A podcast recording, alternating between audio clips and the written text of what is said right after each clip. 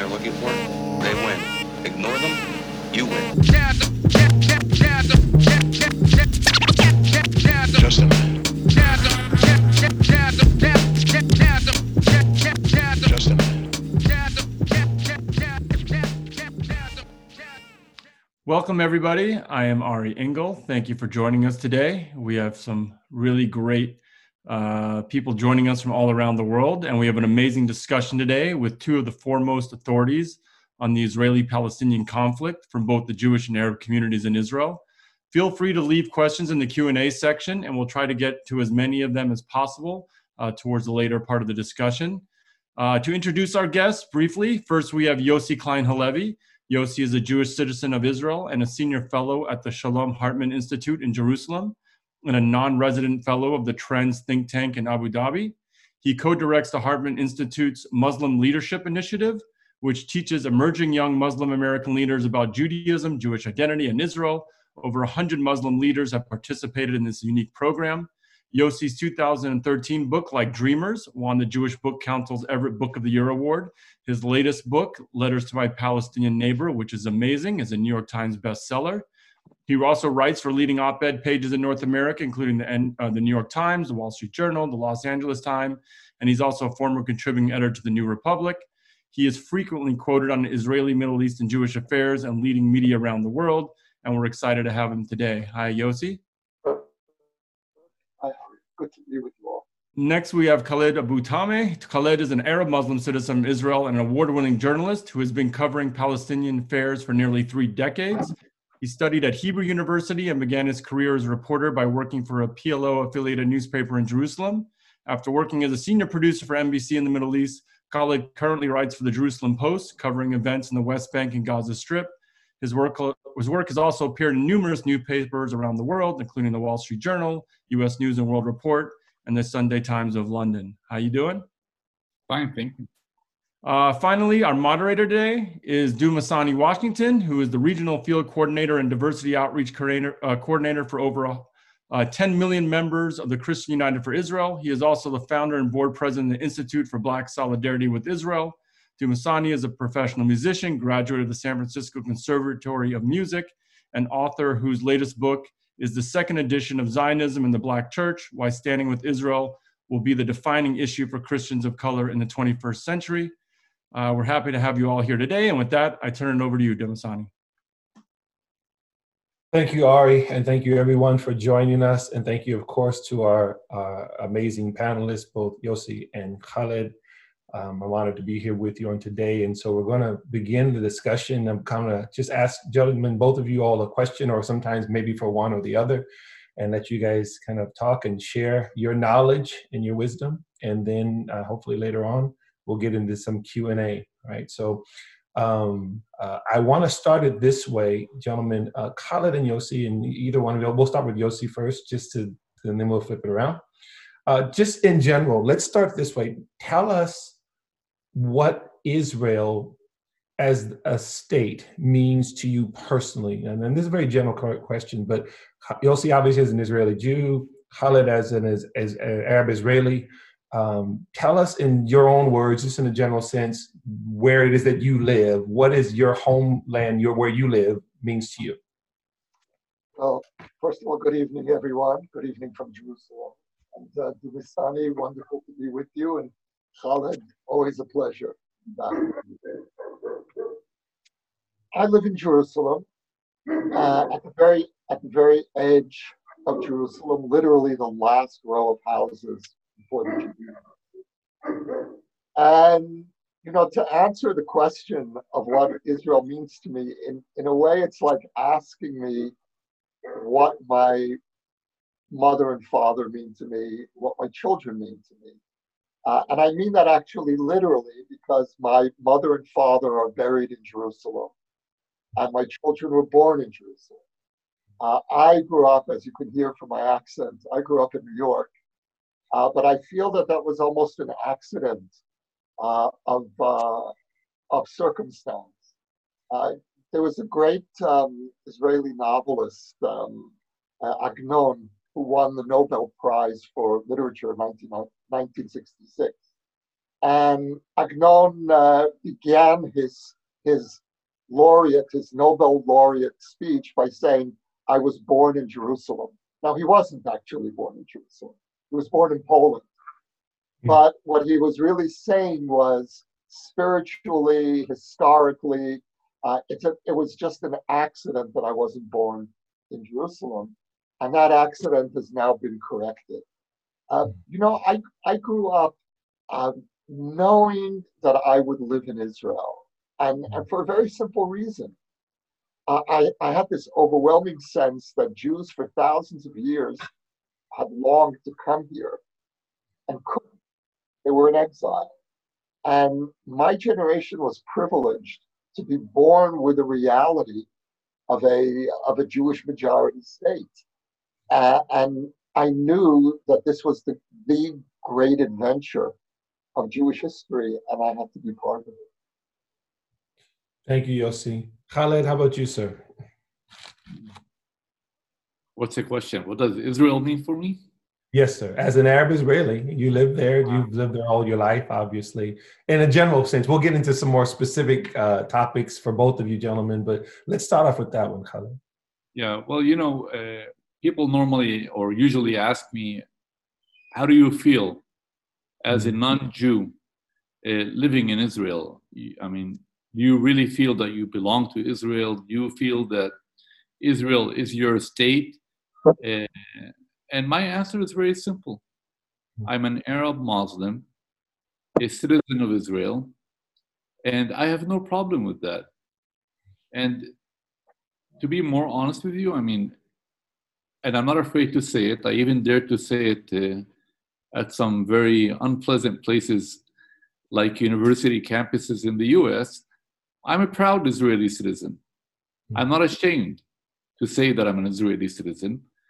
Uh, I was born here, I was raised here, I went to Hebrew University, I live, you know, the Israeli life, I breathe uh, Israel. For me, Israel is my state. I feel that, you know, uh, I belong to this state, I'm part of it, and I want to continue living here. I don't see myself uh, living elsewhere uh, or in any other place. You know, there was uh, recently some talk about Israel handing some parts of uh, uh, Israel or some Arab communities in Israel to the Palestinian Authority. And many Israeli Arabs, many Arab citizens of Israel were very upset. They said, hey, what's going on here? You know, we want to be part of Israel. We want to continue living in Israel. Now, does that mean that we're not facing problems uh, as a minority inside Israel? Yes, we have problems. Uh, you know, uh, uh, is Israel an apartheid state? No, we're not talking about apartheid. We're talking about uh, problems that any minority uh, in any country uh, could face. And I'm talking about, you know, problems of unemployment, poverty, inequality, and things like that. But as a citizen of Israel, uh, I'm not against Israel. I want to continue living in Israel because I believe in the Israeli system. I want to fight for my rights inside Israel. Uh, I don't want to be an enemy of Israel. Uh, as such, you know, uh, I see myself as a proud Israeli citizen, as an Arab living in Israel with many problems uh, facing us, but I want to solve these problems. I want to work with Israel to solve them. Our dilemma as the Arabs living inside Israel is that our people, the Palestinians, living in the West Bank and Gaza and elsewhere, are in conflict with our state, Israel. And we are sort of caught in the middle, we, the Arab Israelis. But we know what we want. As I said, we want to continue living inside Israel. We would like to see a good life for our people there in the West Bank and Gaza, you know. We want a solution. We want peace between our state, Israel, and our people, the Palestinians living there. But we, the Arab Israelis, have made a choice. We want to stay inside Israel. Why? Because number one, it's our home, and there is no reason why I should go and live uh, in Ramallah or Gaza if I don't want to. And secondly, because I still feel much more comfortable inside Israel today than I do in Ramallah or Gaza. And we'll talk about the reasons uh, for that later.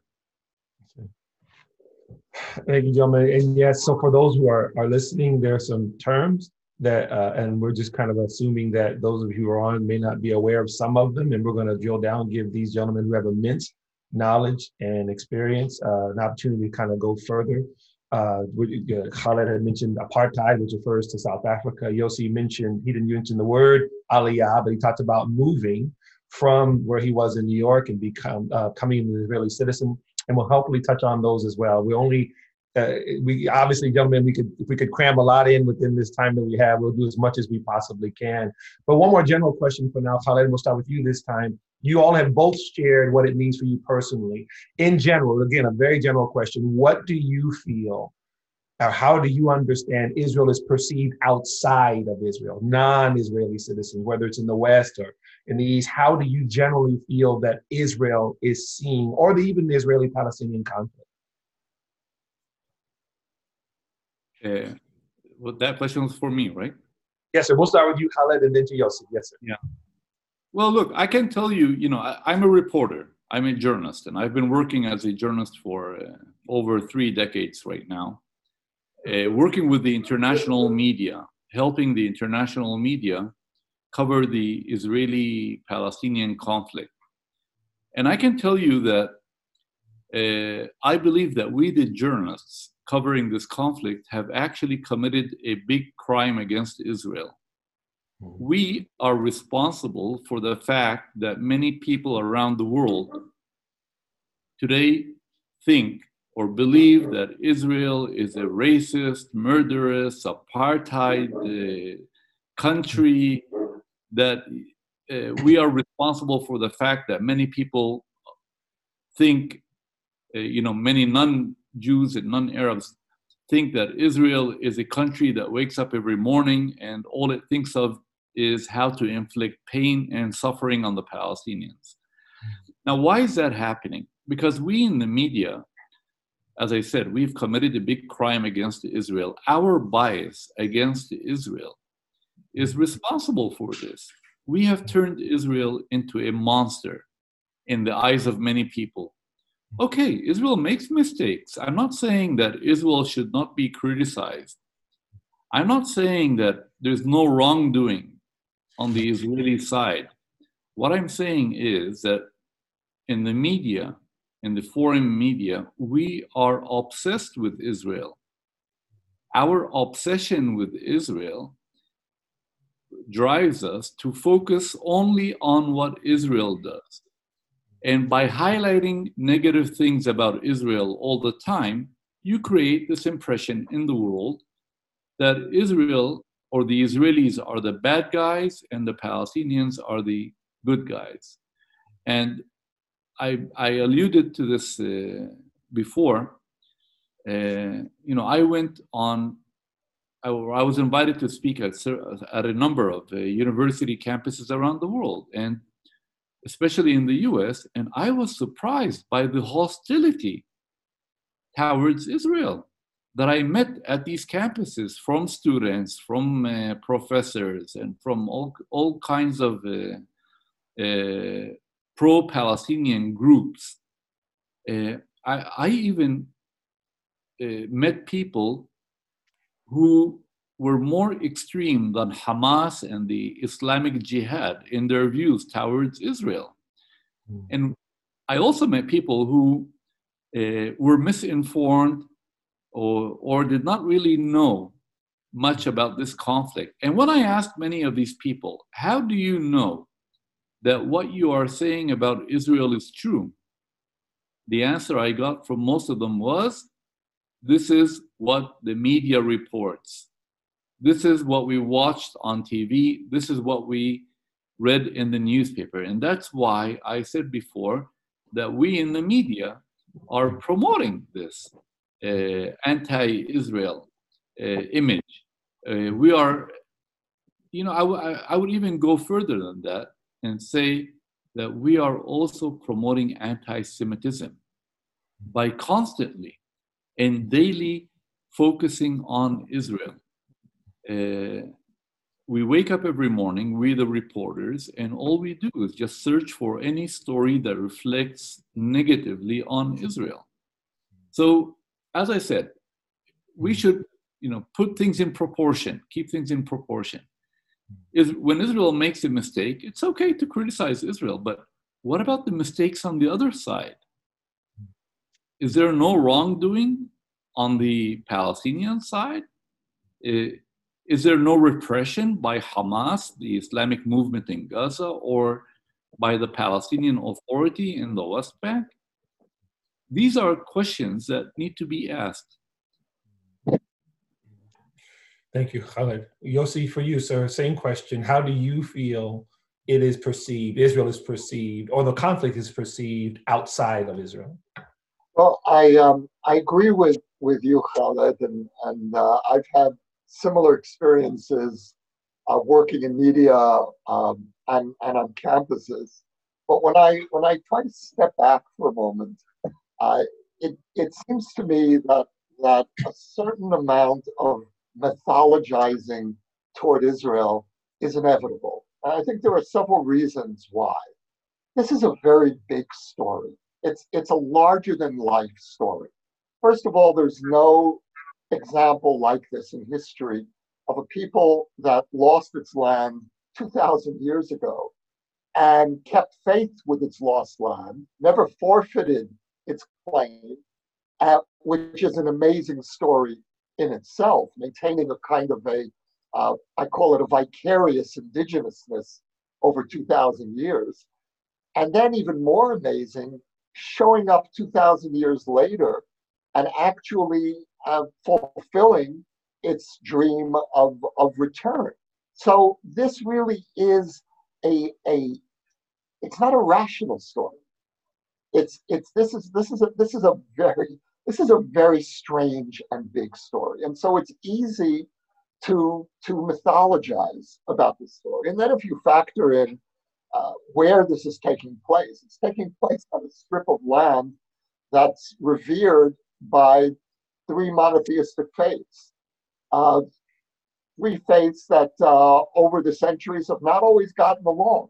And so, and so the Jewish people returns to this deeply contested strip of land, which is inherently mythologized. The land itself is mythologized. And um, and then then if you factor in the circumstances of, uh, of Israel's conflict uh, with the Arab world, uh, with the Palestinians, but also more broadly the Arab world for 70 years or more, really, even in the years before state.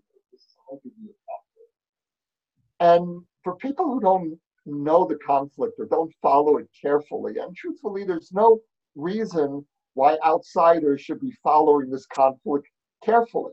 Uh, I didn't follow the conflict in uh, in Kosovo carefully. I had some vague idea about what's happening uh, in Kosovo, and and on and on the basis of that, you draw your your your conclusions.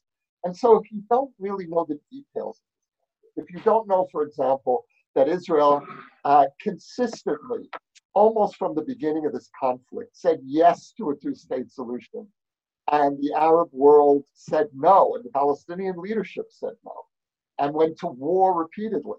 If you take the conflict out of its context, what you see is a, here's a country claiming to be a democracy and occupying another people for 50 plus years. Uh, that looks bad. And, and it's very easy to, to apply all kinds of, of uh, of stigmas drawn from other conflicts onto this one and say, well, that's what this is like.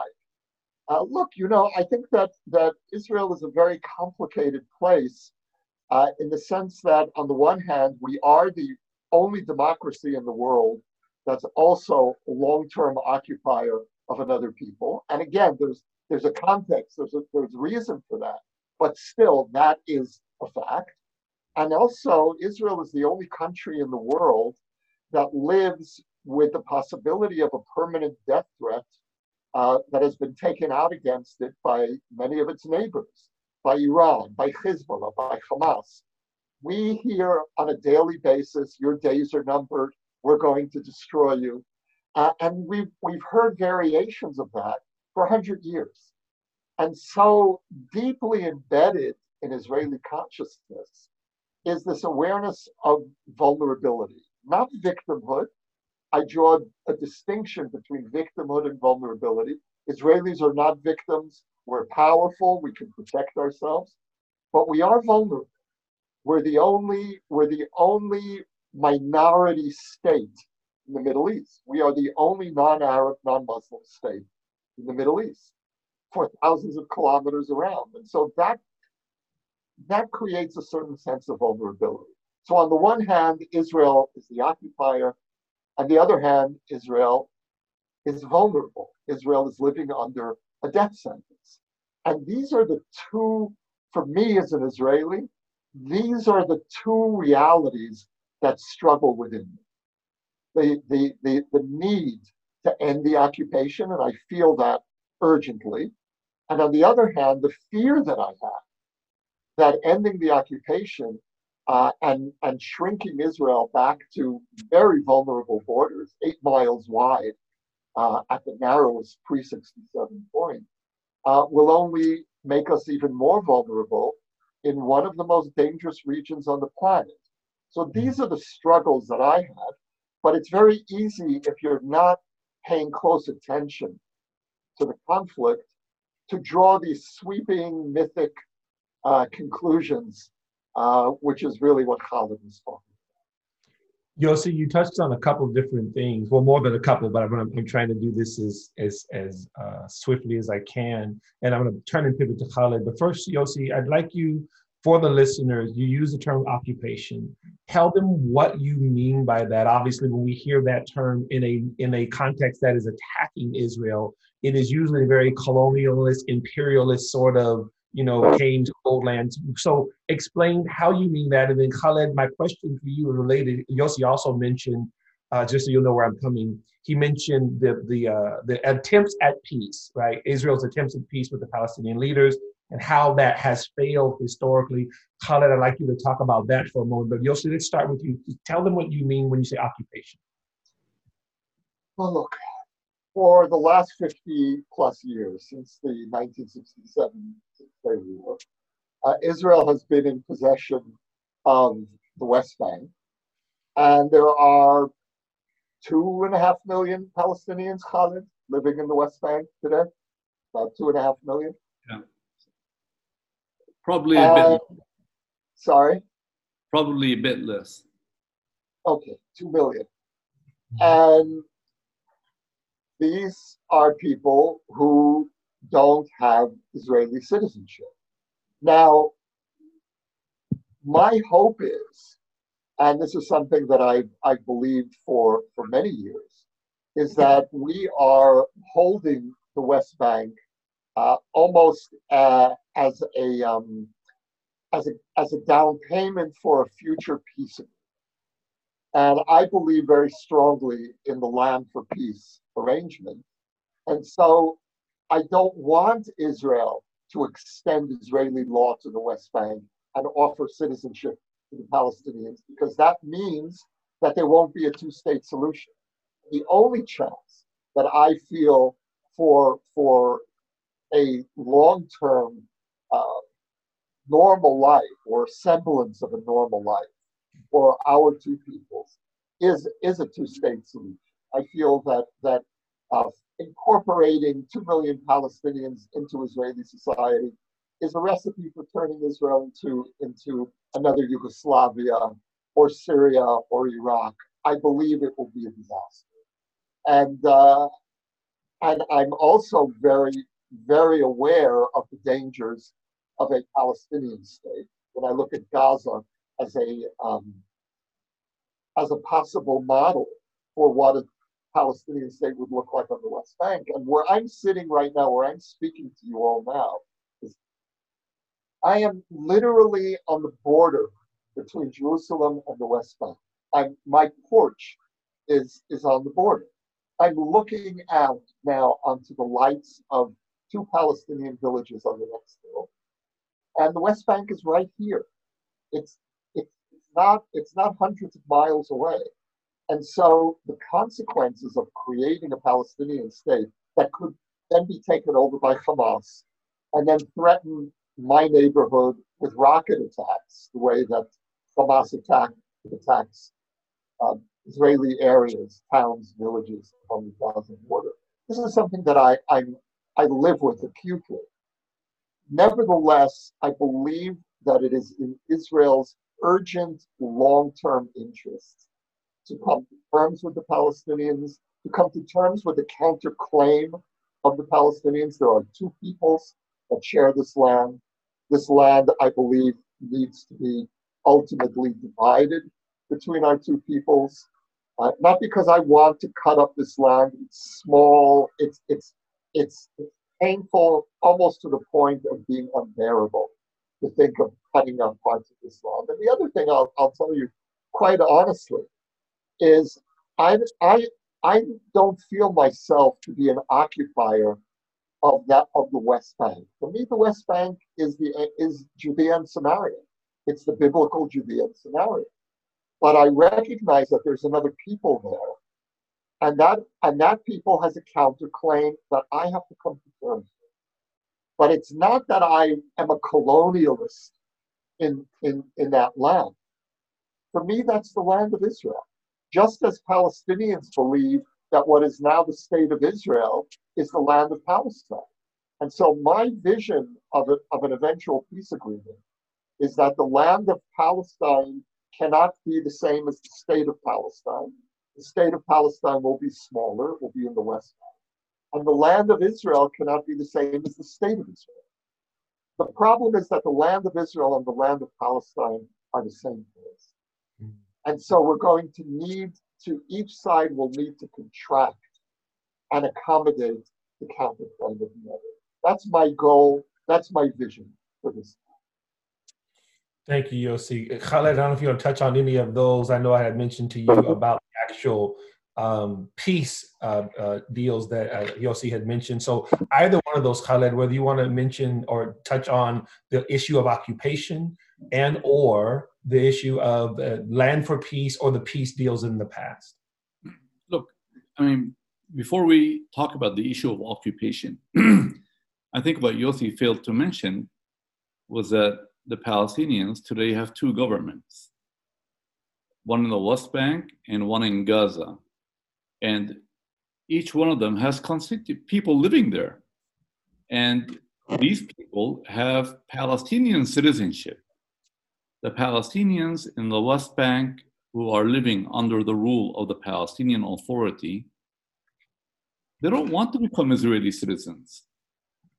They are already Palestinian citizens. And I think that's good news for Israel, by the way, that the Palestinians in the West Bank and Gaza do not want to become Israeli citizens.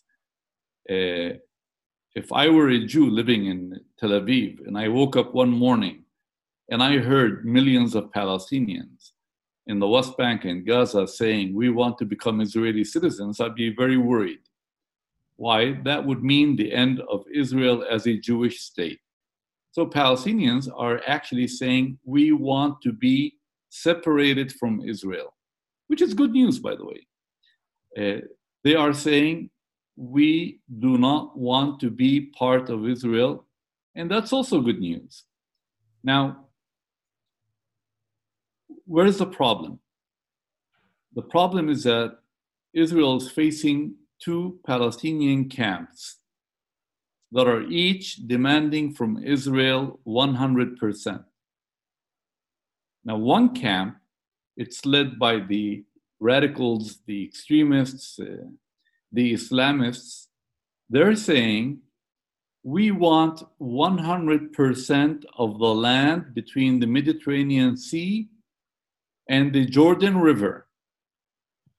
We want all of the land of Israel, where Israel is sitting, including the West Bank and Gaza. In other words, they're, they're saying Israel has no right to exist. we want to replace Israel with an Islamic state. So here's one camp that is basically saying, I can't make peace with Israel because I don't believe in Israel's right to exist in this part of the world. The land, all of it, belongs to Muslims, and we want to establish an Islamic state. And if there are some Jews who would like to live as a minority in this Islamic state, they are welcome. So that's one camp that wants 100% of all the land. Now, there is another camp. Uh, in the West, it's called the moderate camp. I call them the less radical camp. Uh, it's a PLO camp or the Palestinian Authority camp, if you want, or the folks sitting in the West Bank in Gaza, the Palestinian leadership in the West Bank in Gaza. They are also demanding from Israel 100%. Of what? They're telling Israel, Israel, give me 100% of the West Bank, of Gaza, and East Jerusalem. I want to have a Palestinian state on this land next to Israel. And I cannot make even a 1 or 2% concession to Israel. It has to be 100%. Now, here's the problem Israel is not going to comply with the demands of the first camp that is demanding the elimination of Israel. I don't see Israel dismantling Israel and putting Jews on airplanes and ships and sending them out of here, so that's not going to happen. With regards to the second camp that wants 100% of the West Bank, Gaza, and East Jerusalem, there's a problem. Number one, Israel cannot give 100% of that land, of the West Bank and East Jerusalem. Israel can probably, and there have been offers, Israel can probably give 90%, 92%, uh, Uh, 94%, I don't know, but there have been Israeli offers. By the way, Israel in 2005 withdrew from Gaza. Israel pulled out from Gaza. There, there are no Israeli soldiers in Gaza. There are no Jewish settlers living in Gaza. So that part has been solved. Gaza is now under exclusive Palestinian control. It has a government run by Hamas. Uh, it has there are two million Palestinians over there.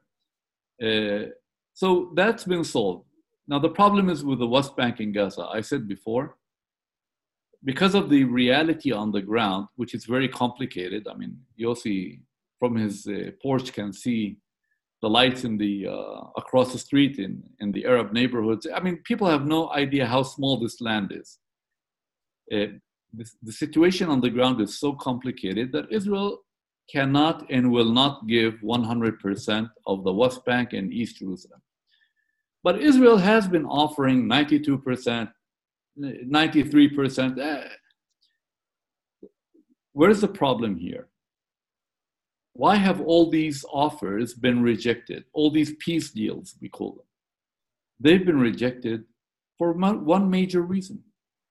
None of them was 100%. Listen very carefully to what Palestinian leaders are saying. They're saying, I want 100% of what Israel took in 1967, namely the West Bank, Gaza, and East Jerusalem. 100%. Yasser Arafat said that uh, at Camp David in the year 2000, and that's why the Camp David summit organized by President uh, Bill Clinton failed. And then Mahmoud Abbas, since then, his successor, President Abbas, has you know, been very clear. I give them credit, by the way, for being very honest and consistent about their messages. They're saying, if you don't give me 100%, there's no deal. And that's why it's very difficult for Palestinian leaders to return to the negotiating table with Israel. I'm, when I say Palestinian leaders, I'm referring to the Palestinian Authority and the PLO. And by the way, I can understand them when they say, we don't, we don't want to go back to the negotiating table. Why? Because if you're already saying Israel must give me 100% or there is no deal, then why bother and go and negotiate? There's nothing to negotiate if that's your position. Now, why are we in this situation where Palestinian leaders cannot make a 1 or 2% concession to Israel? Palestinian leaders can only blame themselves for that. Why? They keep telling their people, we will never make any peace agreement with Israel unless Israel gives us 100%. Or they keep sending messages to their people that anyone who makes concessions to Israel is a traitor. So if you are telling your people that concessions to Israel is an act of treason, how can you come back to your people with 98% or 97%? Your people will shoot you. And that's why we are revolving in a vicious cycle. How do you break that? Through education. You know, I'm not saying that Palestinians need to become Zionists. And I'm not saying that Palestinians need to become pro-Israel and endorse, you know, uh, all the teachings of Jabotinsky and Herzl and the Zionist movement.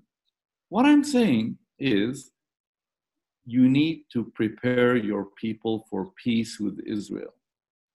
You need to prepare your people for the possibility of concessions and compromise. But if you are inciting your people against Israel on a daily basis, and you are radicalizing your people against Israel, you will never be able to make peace with Israel. You demonize Israel to a point where you tie your own hands.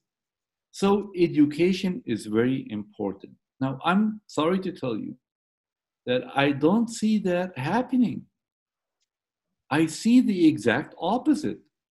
And when I say education, I'm not only referring to what's being taught in the schools. Education is what your parents tell you. Education is what you see in your neighborhood. Is you, education is what the imam tells you in the mosque. Education is what your leaders tell you in their public statements. Education is what the media broadcasts to you. So we are talking right now uh, about a cultural problem. And we need brave Palestinian leadership to stand up and say, folks, maybe it's time for a new direction. Maybe it's time for us to lower the volume lower the volume in the sense that we should stop delegitimizing Israel and start preparing the people for the possibility of peace with Israel, for accepting Israel in this part of the world. That is the only way to move forward right now. I was going to turn and pivot. Thank you, Khaled, about um, uh, this the apartheid claim. We have a couple of questions, and I, I know uh, the panelists would like to take them. I see one live here uh, in the chat, and I'm going to just ask. Uh, I'll start with Yossi, I guess, and then we can go to Khaled. I'm reading it here in the chat. It says, "Why are we talking about leadership if this conversation is ultimately a product of Jews in the U.S. wanting dialogue?" The current leadership of Israel is problematic in his support for authoritarians around the world. What about the lives of everyday Palestinians who live under Israeli military presence? Um, so, Yossi, I'll start with you with that question, sir. And Khaled, No, I'm not. A, I'm not a. I'm not a big fan of uh, this Israeli government. We have elections next week, and I am fervently praying and doing whatever I can uh, as a as a public figure to uh, make my uh, my opinions known. Uh, I find, uh, for all kinds of reasons, I find this government. I would say this is uh, the first government in terms of um, the Palestinian issue. This is the first government uh, that we've had in decades, really since the 90s, uh, that um, that wasn't a peace-minded government. That wasn't really offering the Palestinians serious uh, two-state deal. I don't believe, and here I agree with with Khaled. I don't believe that even if we had a very left-wing government in power, it would make a substantial difference because I, I don't believe that the Palestinian leadership is prepared to really live uh, in, in peace and to compromise with Israel. But still, I want to see my government taking the initiative and trying at least. And the reason is for, in part, for what uh, this question uh, raises, which is I, I'm very mindful of the fact that on the next hill across the way, there's a roadblock. And I hear the people honking lining up uh, at five in the morning when I'm up that early. I hear I hear the people already lining up, waiting for their work permits coming to Israel. Now, life uh, in for Palestinians uh, is is is is difficult, sometimes very difficult. Uh, some of it some of it is a natural consequence of the security uh, issues of the conflict. But I believe that we need to be doing whatever we can to reach out, to try to find a different way, even if it isn't possible right now. And it isn't possible now. But look what's happening in the Middle East more broadly. Khaled, I'd love to hear your take on that. Because what, what's happened in the last year is that Israel now has peace agreements uh, with four Arab countries in addition to Jordan and, and Egypt.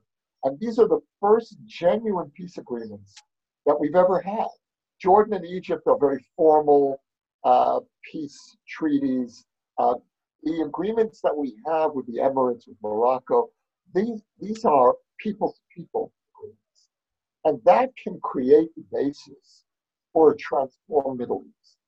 And, and my hope is that the Palestinians will, be, will become part of a wider peace process they can't be left out of uh, of the new Middle East. There's not there's no way to build a bypass road around the Palestinians and just hope this problem is going to go away. Thank you, Yossi. There's several questions, and we're going to get to them obviously as quickly as we can. This is another one, Khaled. I'm going to have you uh, touch on this one. There was another one from the same person. I believe it says, um, and I want to look at this specifically. It was a specific example of what had happened here just recently about a shooting. It says, um, what about the excesses of the military police, such as the shooting of the special need kid in Jerusalem? I believe he means at the Shuk. Um, it says on there, why are border guards shooting suspects in the off time? Oh, Hey, Khaled, that's for you, sir. I'm sorry. Yeah, I don't know which incident you're Hmm. referring to, or they are referring to. Um, I believe I know, but I'm not. Go ahead, Yossi. I'm sorry. no, no, I'm sorry. Go ahead. Go ahead. No, go ahead, Yossi. You can clear it up for us because I'm, I might be thinking about something else. But go, yes, sir. Uh, there was a um, there was an incident where a young man who was autistic uh, Oh, was uh, a young Palestinian man Yeah. whom uh, whom border police mistakenly uh, feared was coming at them, and they they mistook him for a terrorist. They told him to stop, and he didn't understand, and they shot and killed him.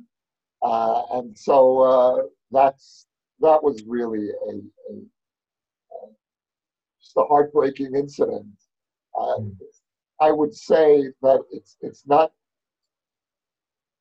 it's not it's not it's not routine. It's not something that happens every day, and uh, and I think that that's important to say. On the other hand, when these abuses happen, we have to own up to them. We have to investigate them. We have to realize that the situation that we're in it almost lends itself to these kinds of of call them mistakes, call them abuses, and it's it's a combination. Thank you, Yossi. Um, Khaled, I don't know if you wanted to touch on it. I have another one for you, but go ahead, sir. You know, I, I, I'm aware of this issue now, of- of this incident. Of course, it's a tragic incident, and I'm not here to judge, you know, anyone, uh, because the, the security situation is very complicated on the ground. Uh, this is what happens when you have uh, young soldiers uh, roaming the streets of Jerusalem, and uh, they're being told to be very careful and to be on alert and uh, when they see that some other uh, colleagues have been stabbed or uh, shot at, you know, or killed. Uh, uh, so, you know, incidents like this happen. They shouldn't happen, of course, but uh, we can't just stop there and say, oh, here's one incident and that's all. Uh, because there- are so many things happening on the ground that don't make anyone happy. Uh, they're very tragic, they're very sad. Uh, I've been covering this conflict for many, many years. And, uh, I've seen many people uh, fall victim Jews, Arabs. I don't distinguish between a Jew or an Arab when it comes to being victimized. For me, they're all human beings. You know, we, we share the same place and we share the same pain. And a mother's pain is also, you know, it doesn't really make a difference whether she's Jewish or Arab. So I would not just you know stop at one incident, say this is an example. Look, the I, I can assure you, I mean, I live in Jerusalem.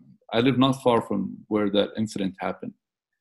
The Israeli policemen do not wake up in the morning and say, "What do we do today? Uh, let's go and shoot a Palestinian."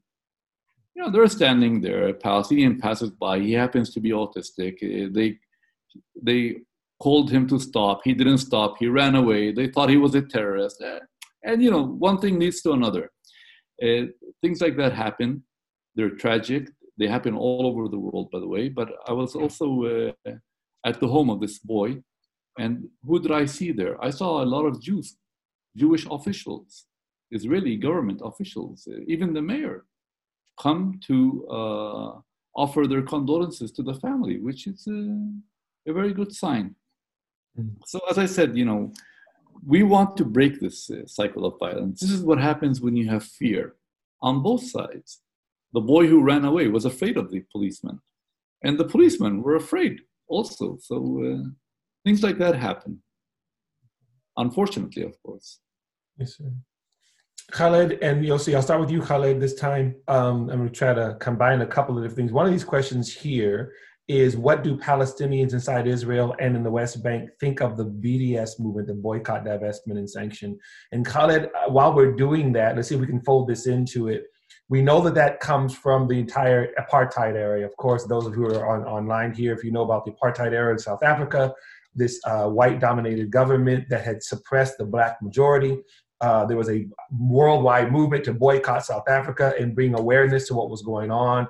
That has been applied to Israel as an apartheid state, hence the boycott, divestment, and sanction movement. Khaled, what do fa- Palestinians feel about that movement there in the West Bank? Look, I can tell you from my personal experience, the first time I heard this uh, term, you know, BDS, boycott, divestment, sanction, was when I visited uh, Canada, probably 10 years ago.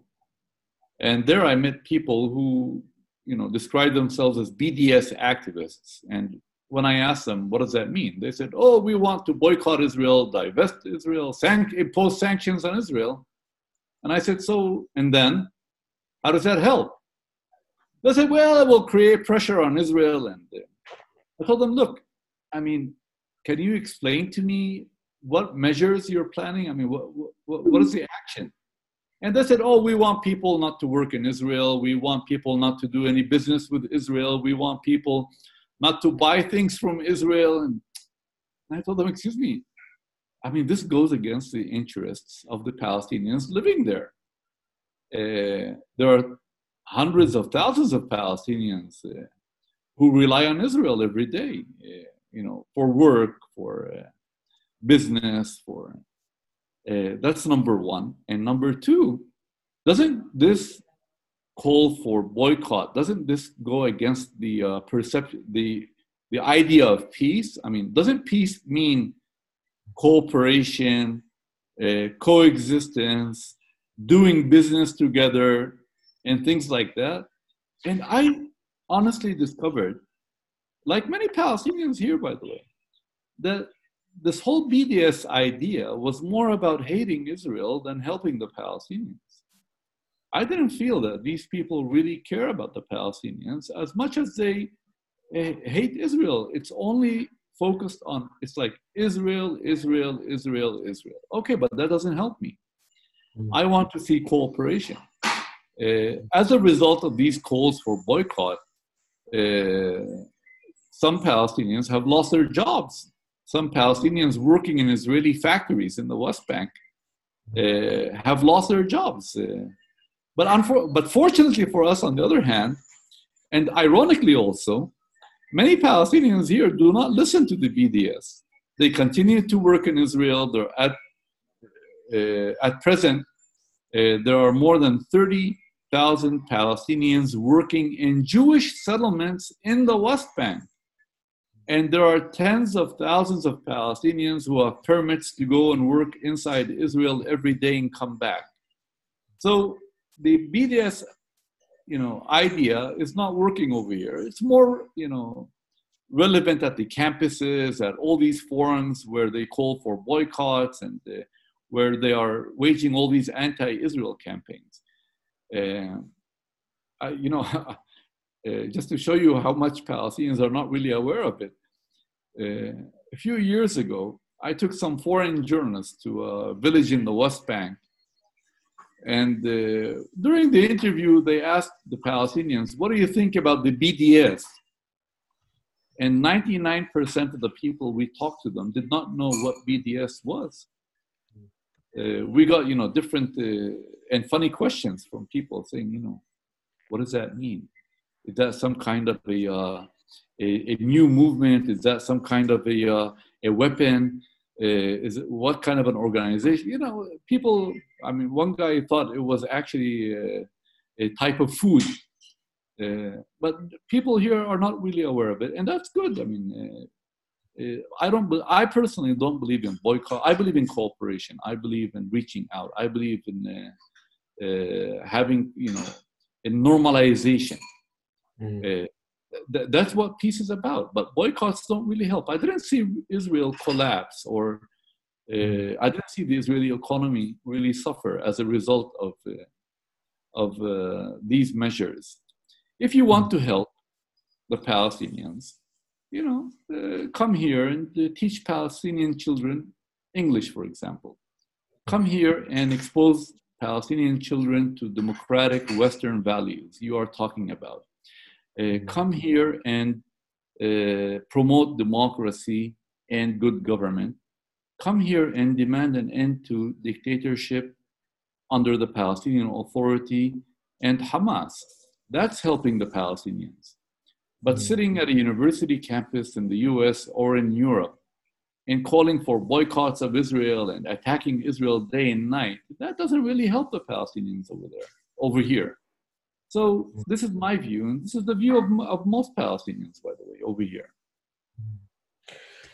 Yossi, somewhat related, but I want you to, if you don't mind, sir, uh, touch on this. We obviously know the boycott, divestment, and sanction movement. As Khaled was saying, it's used often just in a demonizing way, obviously. But Yossi, could you please, when it comes to anti-Zionism, uh, which is sometimes that's part of it. In other words, this against Israel, not so much a criticizing Israel, but just against Israel, and that being what many people are calling the new anti-Semitism.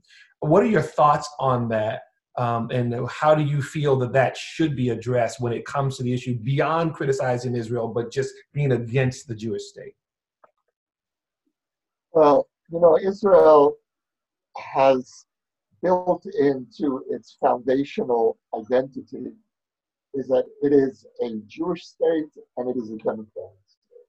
Those are the two pillars, according to the Declaration of Independence, which is our formative document. Uh, and the Declaration of Independence actually has legal status. It, you, you can refer to it to the, at the Supreme Court. It's part of the fabric of uh, of how of how we understand ourselves, and to to tamper with either one of those identities, either Israel as as a refuge for the Jewish people, as the homeland for Jews around the world, whether or not they actually move to Israel, it's their spiritual homeland. That's on the one hand. On the other hand, Israel is the state of all of its citizens. Israel is a democratic state, whether or not whether or not you're Jewish. So it has these two very complicated identities. It is the state of all Jews, whether or not they are citizens, and it is the state of all of its citizens, whether or not they are Jews. And what anti-Zionism does is, is do violence to this mm-hmm. entwinement of these two identities. Mm-hmm. Now, to my mind, creating a state of refuge for the Jewish people uh, is is there's it is one of the great um, correctives uh, of injustice in history. That's how I see it. Provided that Israel remains a democratic state. Israel cannot only be the state for Jews, it also has to be the state for its citizens. And as long as Israel is struggling to maintain those two identities, then to, to dismiss Israel as, as anti-democratic, as illegitimate, uh, to my mind, is, uh, is, is again, is, is doing violence to, Mm. to the most basic identity of Israel. But there's something that I think is going on. And that is that Israel is the only country in the world that is always on trial.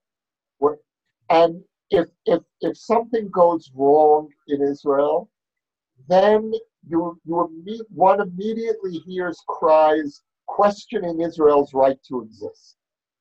And we're the only country in the world whose existence is conditional. And that I find unacceptable. And even if everything that Israel's enemies say about Israel is true, and so much of it is, is not true, so, some of it, so much of it is half truths or outright, outright lies or extracted from its context. But let's assume all of it was true. That still wouldn't deny Israel the right to exist. Mm. Uh, look at look at what's happening around the world. Look at look at Syria. Look at North Korea. Look at the evil that's erupting in one country after another.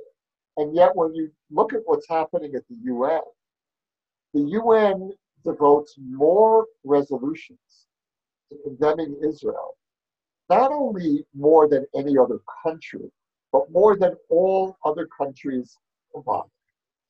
And for me, that is already that that has a very bad smell. That that that that evokes a a a a certain time in our history when the Jew the Jew was seen as evil. And now what's taking the place of the Jew is the Jewish state. The Jewish state is the ultimate evil. The Jewish state is colonialist, is racist, is apartheid, uh, is an ethnic cleanser. Uh, all of the evils of the world are represented by the Jewish state, not coincidentally, fitting a pattern throughout history where the Jew always embodied whatever a given civilization defined as its most loathsome quality. Now we're seeing that same pattern happening toward the Jews. Hmm. Gentlemen, uh, everyone's intrigued. Uh, I've been let know by uh, the, the the powers that be that we have about another 10 minutes. If I can indulge you, just 10 more minutes. We're a little bit over time, but I know we'd all like much more. So let me just try to delve in some more. Khaled, there's another question that's on here, and it says, What is it to be, what is it like to be someone from the LGBTQ community living in the West Bank and or Gaza? It's very difficult. Mm. Uh, it could also be very dangerous. Uh, members of this uh, community have been uh, attacked many times by uh, Palestinians, whether they're in the West Bank or in Gaza. Uh, several of them have been killed because, you know, Palestinian society is a very conservative society. Uh, in Gaza, it's, uh, it's uh, you know, dominated by the Muslim Brotherhood's Hamas movement. Uh, the Palestinian Authority, which is supposed to be less uh, uh, or more tolerant and more secular and less radical than Hamas, has also been persecuting members of the of this community in the West Bank. Just recently, I think I reported about it a few months ago. The Palestinian Authority banned a meeting of this community uh, that was supposed to take place in uh, in one of the Palestinian cities, and they warned them that you know uh, the meeting would be uh, uh, or the or participants would be arrested. Uh, they said that um, what these people are doing goes against the values and the teachings of Islam, and this is the Palestinian Authority. That's why many of these people have, uh, in recent years, fled to Israel. They have an office. Uh, th- there is a group called El Quds, which is uh, representing the uh, LTGB, LTBG, right, community, uh, the Palestinian community, but their offices are in Israel. Uh, they cannot have, have offices in Ramallah or Gaza because it's too dangerous over there. So it's uh, it's not easy. They had a report recently that showed that uh, they're being persecuted, tortured, beaten up, arrested, detained by Palestinian uh, authorities, both in the West Bank and in Gaza. So it's not very difficult. It's not very easy to be a member of this community in such a uh, in such a very conservative, uh, traditional society. Thank you, Khaled. Um, Yossi, you had touched on, and I believe Khaled did as well, you referenced the United Nations at one point. Um, obviously, we talked about the entire apartheid claim, which came out of uh, the 2001 Durban conference, of course. Um, Yossi, just as, as, much as you can, where it comes to the United Nations, whether it's United Nations Human Rights Council, United Nations Relief Works Agency for the Palestinian Refugees, tell everyone why you feel those agencies are, and they are, but we'll do as quickly as we can, why they are so focused. You mentioned that. They're overwhelmingly focused on the Israeli Palestinian conflict and past resolutions condemning Israel. Why do you feel that is? Well, it's interesting because um, the, the animus toward Israel really began uh, at the UN uh, through an alliance between the Soviet bloc and the Islamic bloc. Um, and, uh, and this goes back to the 1960s and 1970s. And uh, for a while, with the collapse of the Soviet Union, uh, which was really driving the, um, the notion of Zionism as racism, really uh, the, the, main force of the UN that was, that was, that was targeting this. For a while, there was a hope here that the situation would improve. But what ended up happening was that the UN created a, a, a whole system uh, of, uh, of support for the Palestinians, some of, some of which uh, was humanitarian, uh, much of it was purely political. And, uh, and this, this is in some ways a holdover of, uh, of, of what I consider really to be a, Soviet Union's war against, against Israel. And, and so, for example, the only permanent refugee issue that the UN deals with as a permanent body built into the UN uh, is the Palestinian refugee. This is a refugee situation from 70 years ago. Look at what's happened just in this last decade in Syria alone. There are millions of refugees from just that one conflict, and millions of others from throughout throughout the world. There are there are something like 60 or 70 million refugees. but the UN ignores most or downplays most of those refugee crises and remains focused on, on the Palestinian refugee crisis, which is actually self-perpetuating because it is also the only refugee identity that's inherited from generation to generation. You pass this identity down. And I think that that's deeply unhealthy for the Palestinian people. It keeps the Palestinian people in a permanent um, sense of, of, of, um, of powerlessness. And it's one of the reasons I believe that Palestinian leaders uh, haven't shown up to the negotiating table uh, with the intent of really solving this problem.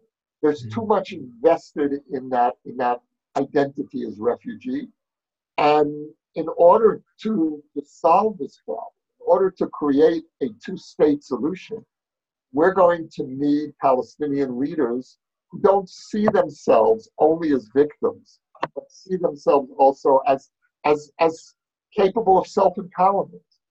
And uh, there's something else, and I might have heard this from you, Khaled, that the amount of, of foreign aid that has poured into the Palestinian Authority over the years is proportionally greater than the foreign aid given to any country anywhere in the developing world. No country, no block of countries has gotten the kind of aid that the Palestinian Authority has received. What did they do with it? It's, it's, it's been frittered away. Uh, you don't see it resulting in hospitals and schools. It's, it's the infrastructure there is not being substantially improved. This is after billions of dollars of foreign aid. So there's something in this system that the UN has perpetuated of keeping Palestinian refugees permanently in this state of, of, of suppression, of refugee status. Again, that's inherited from one generation to the other, that I think ultimately is working against the Palestinian people, against a two state solution, uh, and against peace. I'm going to end it here, gentlemen, with one last thing for you, Khaled, so you can finish it for us again, sir. Um, the Abraham Accords uh, is a historic uh, thing, obviously, in which Israel is uh, either making peace or, uh, or having uh, open dialogue with uh, nations formerly not so, which Morocco, Sudan. Khaled, give us, if you can, your perspective on what that means, what that even portends going forward. Well, first of all, I mean, these are great accords. These are great agreements. Uh, any peace agreement is great. Uh, but what makes these agreements really uh, good and positive is that for the first time, we feel that these agreements are about peace between people on both sides and not a peace agreement signed between governments. You know, we have two peace treaties between Israel and Jordan and Egypt. But these peace treaties, or this peace has been very, very cold. Uh, we never felt, or we did it at least with Egypt in the beginning, but for the past three decades, we didn't really feel that this peace was between the people. Ironically, in Jordan and Egypt, the anti Israel movements are very strong. The calls for boycotting Israel in these two countries are very powerful. Mm-hmm. In these two countries, you have the so called anti normalization movements mm-hmm. that would punish any lawyer or journalist or physician who meets with an Israeli or visits Israelis. Now, why are the agreements between, or the Abraham Accords, the agreements between Israel and the countries you mentioned different? Because for the first time, we see interaction between the two people. We see enthusiasm on both sides. We see the two sides talking about future projects, about economic cooperation, we see people in the Gulf states going on social media and other platforms to talk about their eagerness, their desire for peace. This is something we don't have with Egypt and Jordan. Mhm. I mean, when was the last time you saw a Jordanian or an Egyptian go on TV and uh, talk about peace with Israel? So I'm actually in the, you know, regarding these agreements, I'm very uh, optimistic. But on the other hand, we need to be very careful. Uh, if making if anyone thinks that making peace between Israel and these Arab countries will solve the Palestinian issue or the Israeli-Palestinian conflict, that's not going to happen. Uh, first of all, because the Palestinians have rejected these agreements. They've attacked these Arab countries, accusing them of betraying the Palestinians, of uh, stabbing the Palestinians in the, in the back. Uh, they've accused the leaders of these Arab countries of being traitors. Now, that's not very good, and that's why the Palestinians have lost the, uh, a lot of sympathy and support in the Arab world. Uh, secondly, I don't see any Palestinian leader who can stand up right now and say one good word about the peace agreements between Israel and the Arab countries. So the Palestinians, for now, are not part of this. Uh, also, I don't see any of these Arab countries having any influence with the Palestinians. How can these Arab countries have leverage with the Palestinians when the Palestinian leaders are attacking these Arab countries for making peace with Israel? So, hmm. another point I think which is very important to note is that one of the reasons why it w- it's much easier to make peace between Israel and the United Arab Emirates and Bahrain and other countries is that, first of all, they don't have a large Palestinian population living there, like Jordan, for example. And secondly, these countries not, were not engaged in direct wars with Israel, unlike Jordan, Egypt, uh, uh, Syria. They, you know, they're, they're- they're seen as being far. They're not really part of this. Uh, uh, they were not directly involved in the Israeli-Palestinian conflict, and that's why it was much easier. I mean, what's the dispute between Israel and Qatar over? They don't even share a border. What's the dispute between Israel and the United Arab Emirates? Uh, they actually have a lot in common: technology, high tech, uh, prosperity, and things like that. When you think about it, so, and that's why you know I'm optimistic because I, I hope that in the end, we will have brave Palestinian leadership that will wake up one morning and decide to start working for the interest of the Palestinians and not only, you know, uh, promoting hatred against Israel and uh, promoting anti-Israel conspiracies and all that. That doesn't help. We need a new mindset. We need a new narrative. We need new leaders, brave leaders who will stand up and say, I'm going to solve this whole issue. Folks, we are not going to get from Israel 100%, but let's take whatever we can right now and let's build a better future for our children. Powerful.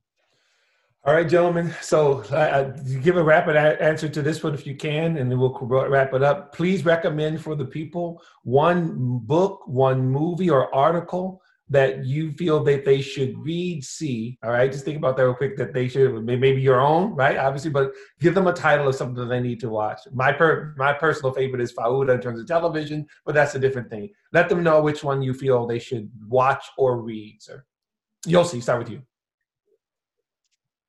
Uh, this is a really unfair question to ask a writer, especially a writer who deals with the Palestinian-Israeli conflict. So um, rather than than mention my book, I will uh, tell you all to uh, follow Khaled in the Jerusalem Post Thank you. because uh, you'll really get a uh, a terrific uh, view uh, into Palestinian society by a courageous journalist who who, who tells it really tells it as it is. Yes, sir. We'll recommend your book too, Yossi. But go ahead, Khaled. You too, sir.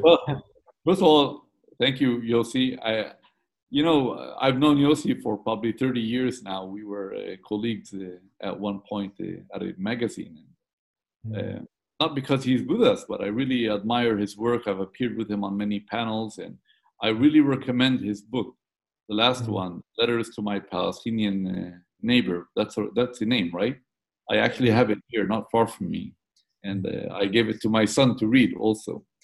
Uh, but I also I always advise people. I mean, okay, uh, you don't really have to rely only on me, but when it comes to the Israeli-Palestinian conflict, try not to rely on one or two sources.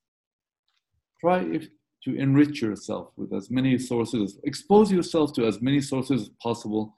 Try to understand the different narratives, the, the contradictory uh, uh, narratives uh, that, that are out there. Put yourself in the place of the Palestinians and put yourself in the place of the Israelis and try to understand both sides. This conflict is not a conflict between good guys and bad guys. This is a conflict between good guys and good guys. The majority of the Arabs living here are good people, and the majority of the Jews living here are also good people. But it's a conflict. We're both caught in this conflict. On the Palestinian side, the biggest problem is bad leadership. Leadership that never offers its people any hope, leadership that keeps dragging its people from one disaster to another, leadership that constantly radicalizes its people, leadership that is corrupt, leadership that does not really care about Jews or about Palestinians. And that's why I go back to my point we need good Palestinian leadership. So try to read as much as you can. I strongly advise you to go to different sources. There are hundreds of places on the internet you can learn about this conflict, uh, including, of course, uh, what we write, you know, uh, in the Jerusalem Post and elsewhere. And if anyone has any questions, you're always welcome to contact me directly and ask any questions. I'm on Twitter, I'm on Facebook. And when the pandemic is over, I'll also be back with the, my friend Yossi uh, on panels and speaking to uh, groups here and there. Love it. D- Dumisani, what's one book you recommend? Movie? Well, I'm TV a show? shameless book plug that Yossi didn't do because I'm not Yossi. I just finished a book called Zionism in the Black Church, and it's from a Black American and African perspective about the conflict and how it has impacted the Black community. So, Zionism in the Black Church. Um, it's uh, you can Google it. It's not on Amazon at the moment. It will be in the next couple of days, but it's on our website, uh, and I can put that in the chat as well. Amazing. Honestly, this was a fantastic conversation. And I think everyone watching, I know they learned a tremendous amount. Uh, personally, I wish more of these conversations got more visibility with people from all backgrounds talking about solutions, talking about coexistence.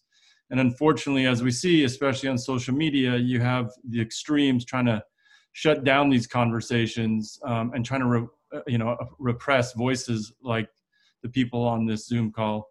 Um, but I, I agree. Definitely read Yossi's books. They're amazing. Khaled is a must follow on Twitter, and Dumisani's book I look forward to reading. Um, hopefully, he's going to send me a copy. Um, but It'll we have there right now. amazing. Um, but we have some great, progr- uh, great programs planned for the future. So we hope everyone stays in touch as we'll be emailing out um, some future events. Thank you again, Yossi, Khaled, Dumasani. We really loved this conversation. We appreciate it. Stay safe. Thanks. Thank you. Thank you all. Yeah. Okay.